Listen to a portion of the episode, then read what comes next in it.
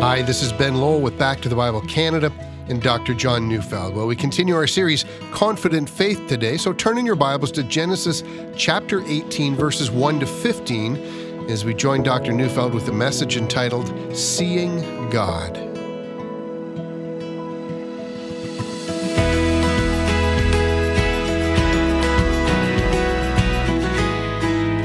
Some time ago, I had a conversation with a missionary who spent a great many years in the Middle East.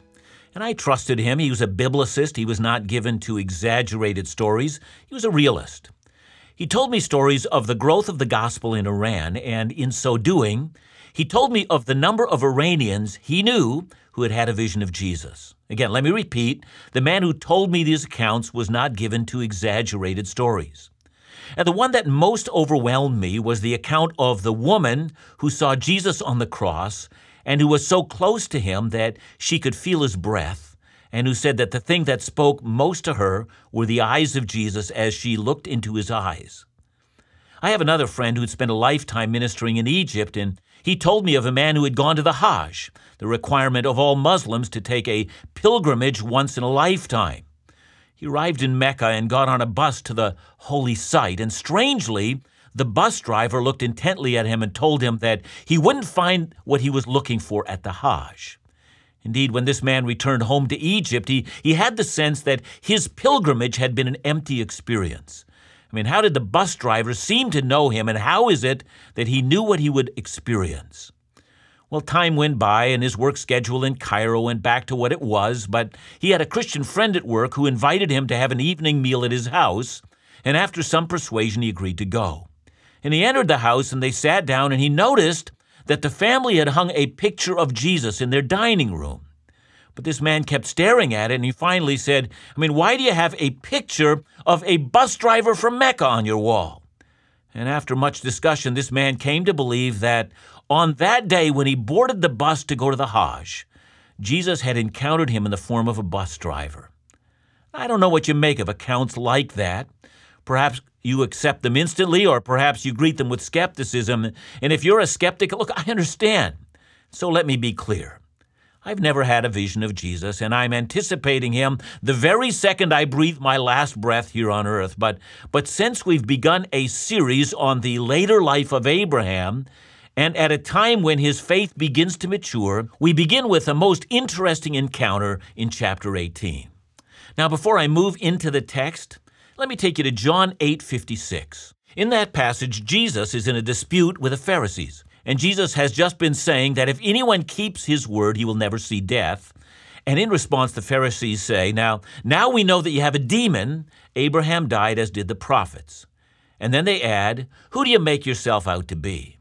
And in response, Jesus says, your father Abraham rejoiced that he would see my day. He saw it and was glad. Now, I know. The passage in John 8:56, followed by John 8:58, where Jesus says, before Abraham was, I am, well, those passages are often used to examine the eternal nature of Jesus, one with the Father, sharing fully in his eternity. And surely that's exactly what those passages actually teach. But still, there's a part of this story I want to examine. Jesus claimed that Abraham had seen him, and from that, we're left with a question. Exactly when did that happen? We're beginning our account of the second half of the story of Abraham, and I'm reading Genesis 18, verses 1 and 2. And the Lord appeared to him by the oaks of Mamre as he sat at the door of his tent in the heat of the day. He lifted up his eyes and looked, and behold, 3 men were standing in front of him. Let's take it one step at a time. Abraham has set up his tents, or his base camp, near a cluster of trees in a place called Mamre. Now, Mamre is only mentioned in the book of Genesis, nowhere else in the Bible. And that may be because it was a very small settlement and later simply went out of existence. But Mamre figures into the life of Abraham. Genesis 13, verse 18 says, so Abram moved his tent and came and settled by the oaks of Mamre, which are at Hebron, and there he built an altar to the Lord. So wherever these oaks or this grove of trees stood, we find out it was near the city of Hebron. In Abraham's day, Hebron was a major settlement in the hills of Judea, Or if you don't know your geography, it was in the southern part of Israel, west of the Dead Sea, in a country which is quite hilly. Today, Hebron still exists. It's a largely Palestinian city. But there in a grove of oaks outside of Hebron, Abraham built an altar. It was a third altar he built in the Promised Land, and this one was built when Abraham had finally found a place to settle, a place where he could build a temporary home. So it seems quite likely that this location eventually became his home base. And this is where he worshiped. This was the place he set aside for the adoration of the God who had called him. This is where intimacy with God was pursued. In Genesis 14, verse 13 again, as before, Abraham is said to be living in this place, but here it's called the Oaks of Mamre the Amorite, brother of Eshcol and of Aner. So it seems likely that the grove of trees that Abraham lived on was a part of a property of an Amorite man named Mamre. And here we get a picture that wherever Abraham stayed, he was living on rental property. He had absolutely nothing to call his own. Later in Genesis 23, verse 17, when Sarah dies, Abraham purchases a burial property for her, the only property he ever owned in Canaan, piece of land which would eventually become the place of his own burial, and that, we are told, is a place that is to the east of Mamre. So clearly, that burial plot must have been very close to the place where Abraham had put his tent all of those years. Now, the reason I point all of this out is that when God appeared to Abraham, he appeared to him in the closest thing that Abraham, the wandering nomad, would ever call a home. See, this piece of ground was for him the only place where he could at present claim a bit of property as his own.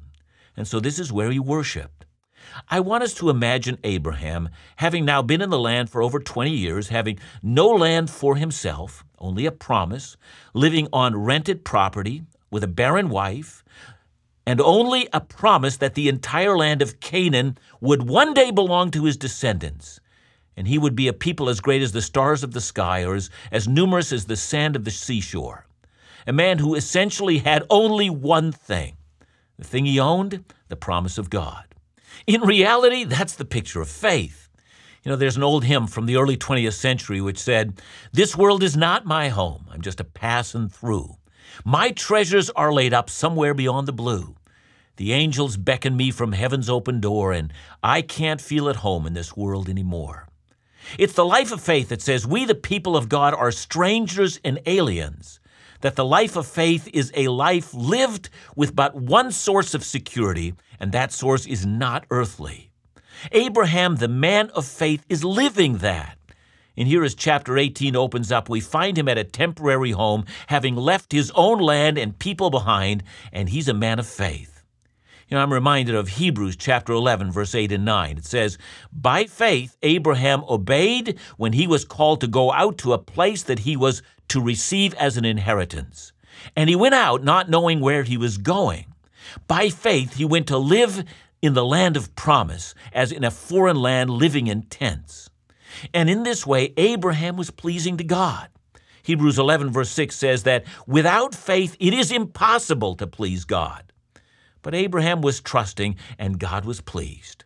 And here in Genesis 18, we find this landless man in his tent at the Oaks of Mamre in the heat of the day, and he's sitting in the shade, and the heat would have been unbearable, and he looks, and it says the Lord, that is, Yahweh himself, appears to Abraham. Now, might I say that when you read your Bible that you never pass over a line like this quickly. That's because John 1:18 says, "No one has ever seen God." And fascinatingly enough, 1 John 4, verse 12 repeats that line verbatim. No one has ever seen God. You know, in Exodus 33, when Moses is on the sacred mountain, Mount Sinai, Exodus 33, verse 20 records God saying to Moses, "Man shall not see me and live." And so we have here two seemingly contradictory things. See, on the one hand, we have Genesis 18, verse 1, saying that Yahweh appeared to Abraham, but according to the rest of our Bible, that's simply not possible. If God himself were to appear before any human being, that person would instantly die. Such is the presence of God. So we go into Genesis 18 with two assumptions, and both of them must be true. No one has ever seen the one true God, and yet, on one day, the only true God appeared to Abraham. Now, what in the world do we make of that?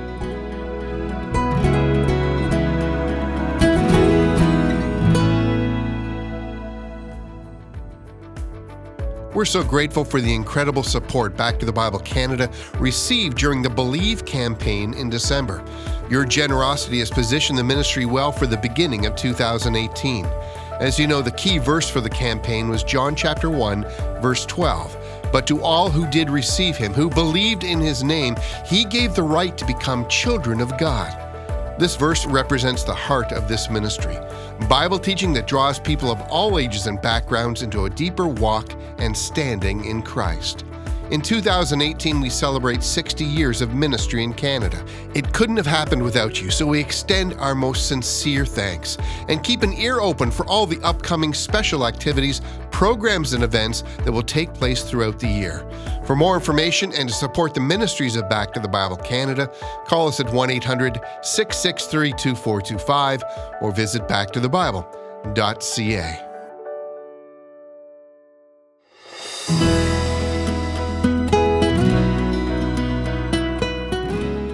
The first time the book of Genesis tells us that God appeared to Abraham, well, that's recorded in Genesis 12, verse 7. Abraham is then at a place called Moreh, and Yahweh appeared to him there.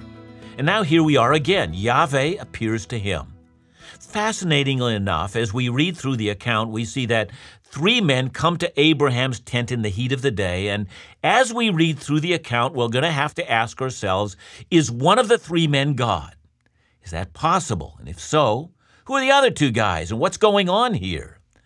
Now, we have the benefit of the rest of the Bible, and let's see what the Bible tells us about this strange phenomenon. Let's start with Joshua 5, 13 to 15. It says, "When Joshua was by Jericho, he lifted up his eyes and looked, and behold, a man was standing before him with his drawn sword in his hand. And Joshua went to him and said to him, 'Are you for us or for our adversaries?' And he said, 'No, but I am the commander of the army of the Lord. Now I have come.' And Joshua fell on his face to the earth and worshipped and said to him, 'What does my Lord say to his servant?' And the commander of the Lord's army said to Joshua, 'Take off your sandals from your feet, for the place where you're standing is holy.' And Joshua did so." Now, just for clarification, when Joshua calls this commander my Lord, the word for Lord is not the name for God. He doesn't call him Yahweh, he simply says, "my Lord." And that being said, yet, there are very strange things going on here. While this man is the commander of Yahweh's army, we find Joshua falling down and worshiping, and then we find the commander telling him to take off his sandals. This is holy ground. I mean, I can't help read this, and at the same time, well, I've just got to reflect on Revelation 22, verses 8 and 9. There we read, "I, John, am the one who heard and saw these things, and when I heard and saw them, I fell down to worship at the feet of the angel who showed them to me. But he said to me, 'You must not do that. I am a fellow servant with you and your brothers, the prophets, and with those who keep the words of this book. Worship God.'"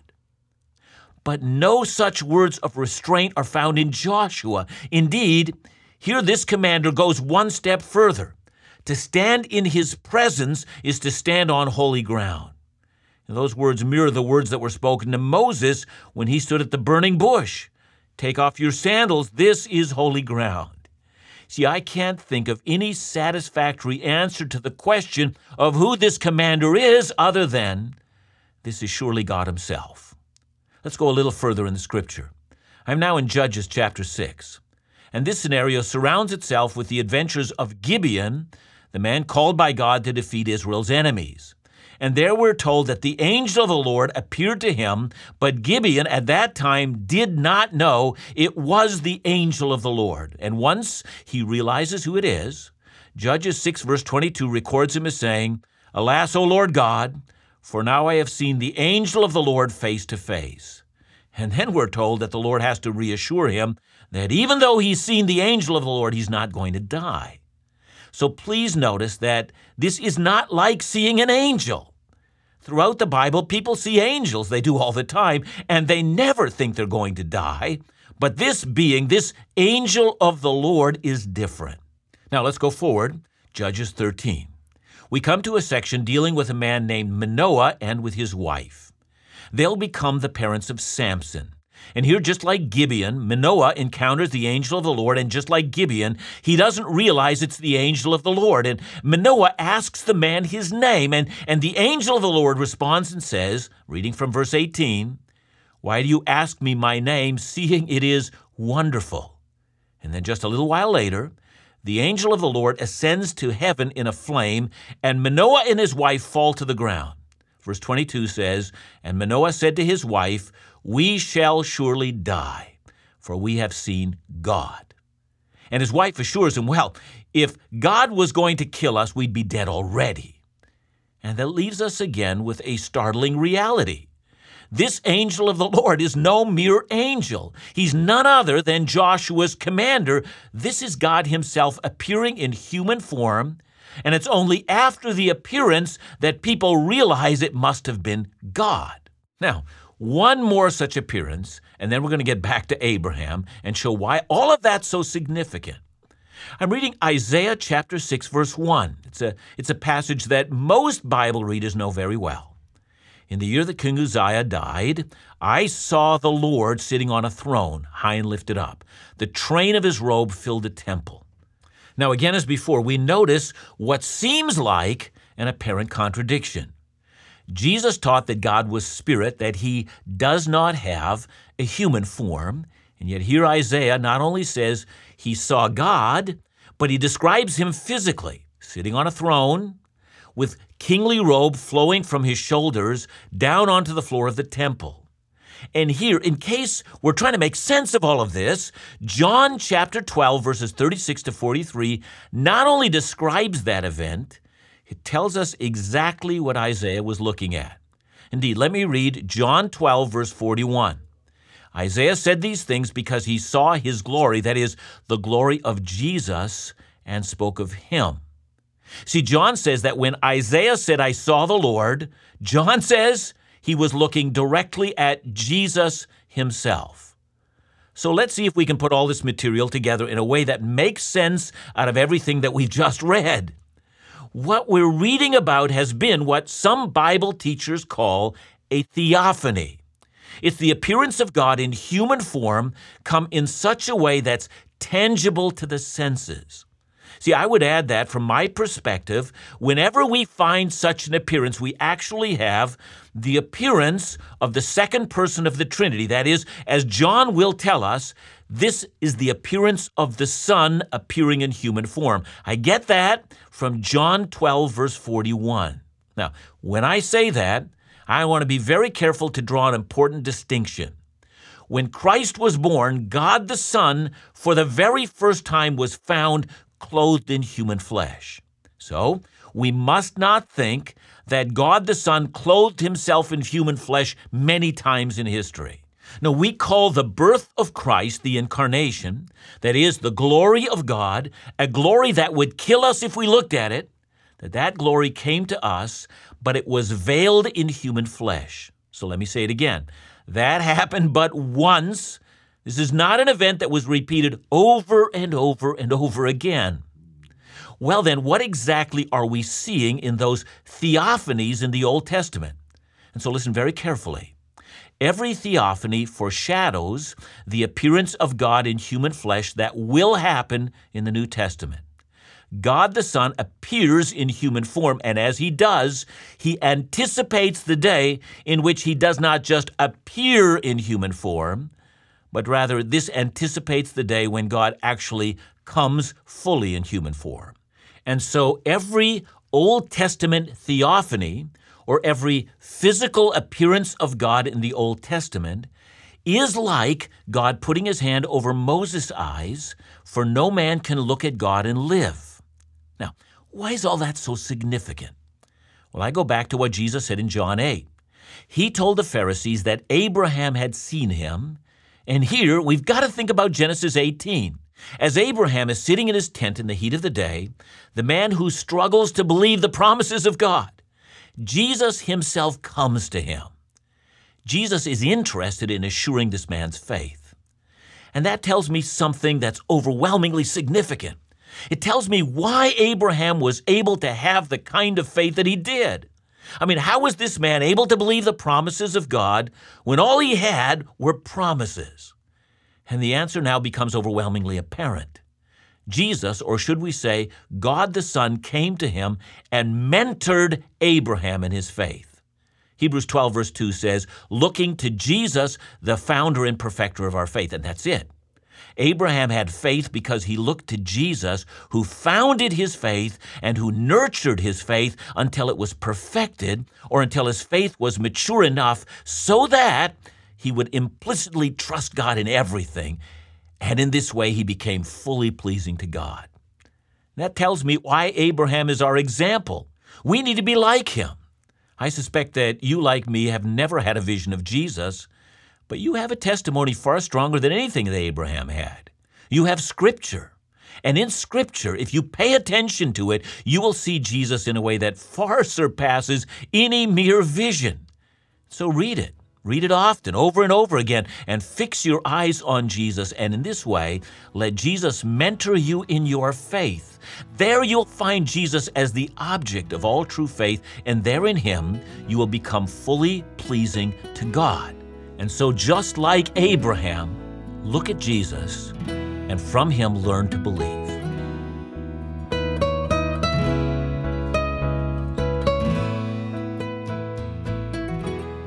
John, I'm wondering, because you had mentioned it before about seeing Jesus in this message, is there other occasions where we see Jesus in the Old Testament?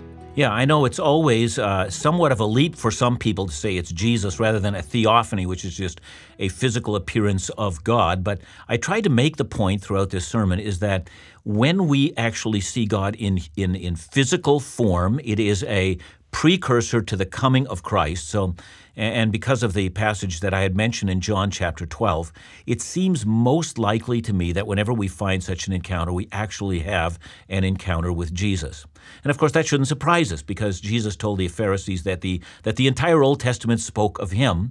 So we should be able to find him in all manner of places in the Old Testament without doing violence to the Old Testament. So, real Bible study and yet simply leading to Christ. Thanks so much, John, and remember to join us again tomorrow for more of our series, Confident Faith, right here on Back to the Bible Canada, where we teach the Bible.